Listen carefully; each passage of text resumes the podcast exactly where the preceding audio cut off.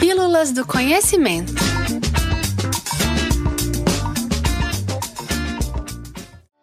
A quarentena mais produtiva da história. Vivemos, desde o começo de 2020, uma grande crise da saúde mundial devido à pandemia do Covid-19, uma doença provocada pelo novo coronavírus. Na maioria dos países, serviços não essenciais foram temporariamente suspensos e o distanciamento social foi implementado como forma de reduzir a velocidade do contágio e o colapso dos serviços de saúde. Com o fechamento de escolas e faculdades, a vida dos estudantes ao redor do mundo foi particularmente afetada. Isso nos remete à história de um jovem do século XVII que, durante uma quarentena, apesar das dificuldades impostas pela doença, mudou o rumo da ciência para sempre. Na segunda metade do século XVII, em 1665 e 1666, Londres registrou milhares de mortes em decorrência da Grande Praga, uma epidemia de peste bubônica que afetou a Inglaterra. Como na época não existiam procedimentos médicos capazes de interromper a disseminação de uma doença contagiosa, quem vivia em grandes centros urbanos tinha mais chances de contraí-la. Portanto, Londres, como as cidades próximas, tiveram uma grande evasão de pessoas, que procuraram refúgio em regiões campestres e menos habitadas para viverem a quarentena. Com isso, diversas instituições de ensino decidiram fechar as suas portas até que a Grande Praga acabasse, incluindo o Trinity College, da Universidade de Cambridge, e enviou para casa todos os seus frequentadores, incluindo um jovem rapaz de 23 anos de idade, chamado Isaac Newton. Poucos meses após receber o seu diploma de graduação, Newton foi obrigado a suspender os seus estudos e voltar para Woolsthorpe, o vilarejo onde sua família morava. Foi lá que ele morou por aproximadamente um ano e meio até poder regressar para Cambridge e seguir com a sua carreira acadêmica.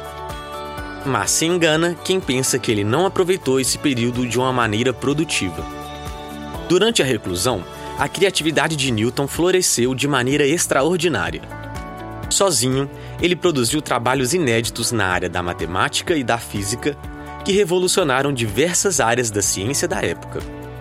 A sua incrível produção intelectual foi tamanha que até ele mesmo reconheceu esse fato.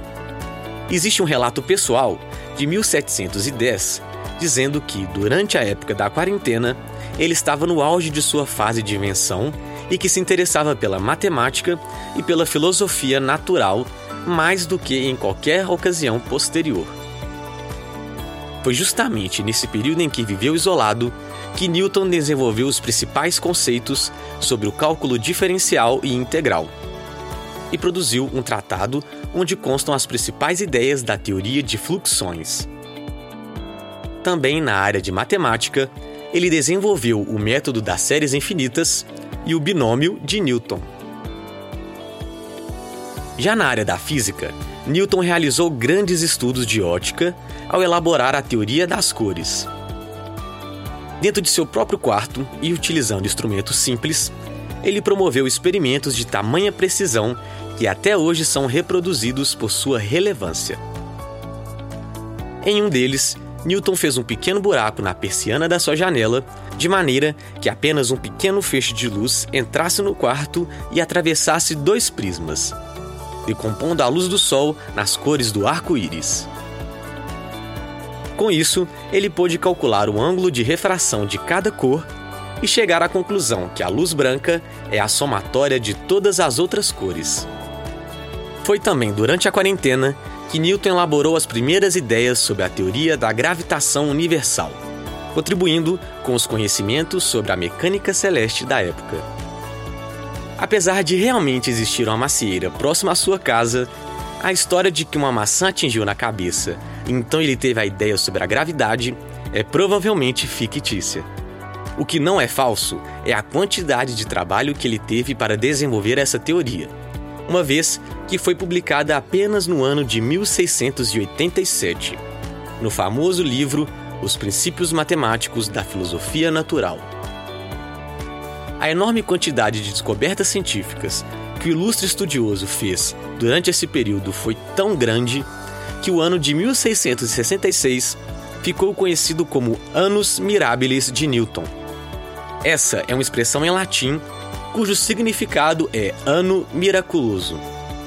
Além dele, apenas um outro físico teve um ano miraculoso. Ele foi Albert Einstein, em 1905. Mas isso já é assunto para outra pílula, né? Curtiu conhecer um pouco mais da história de Isaac Newton?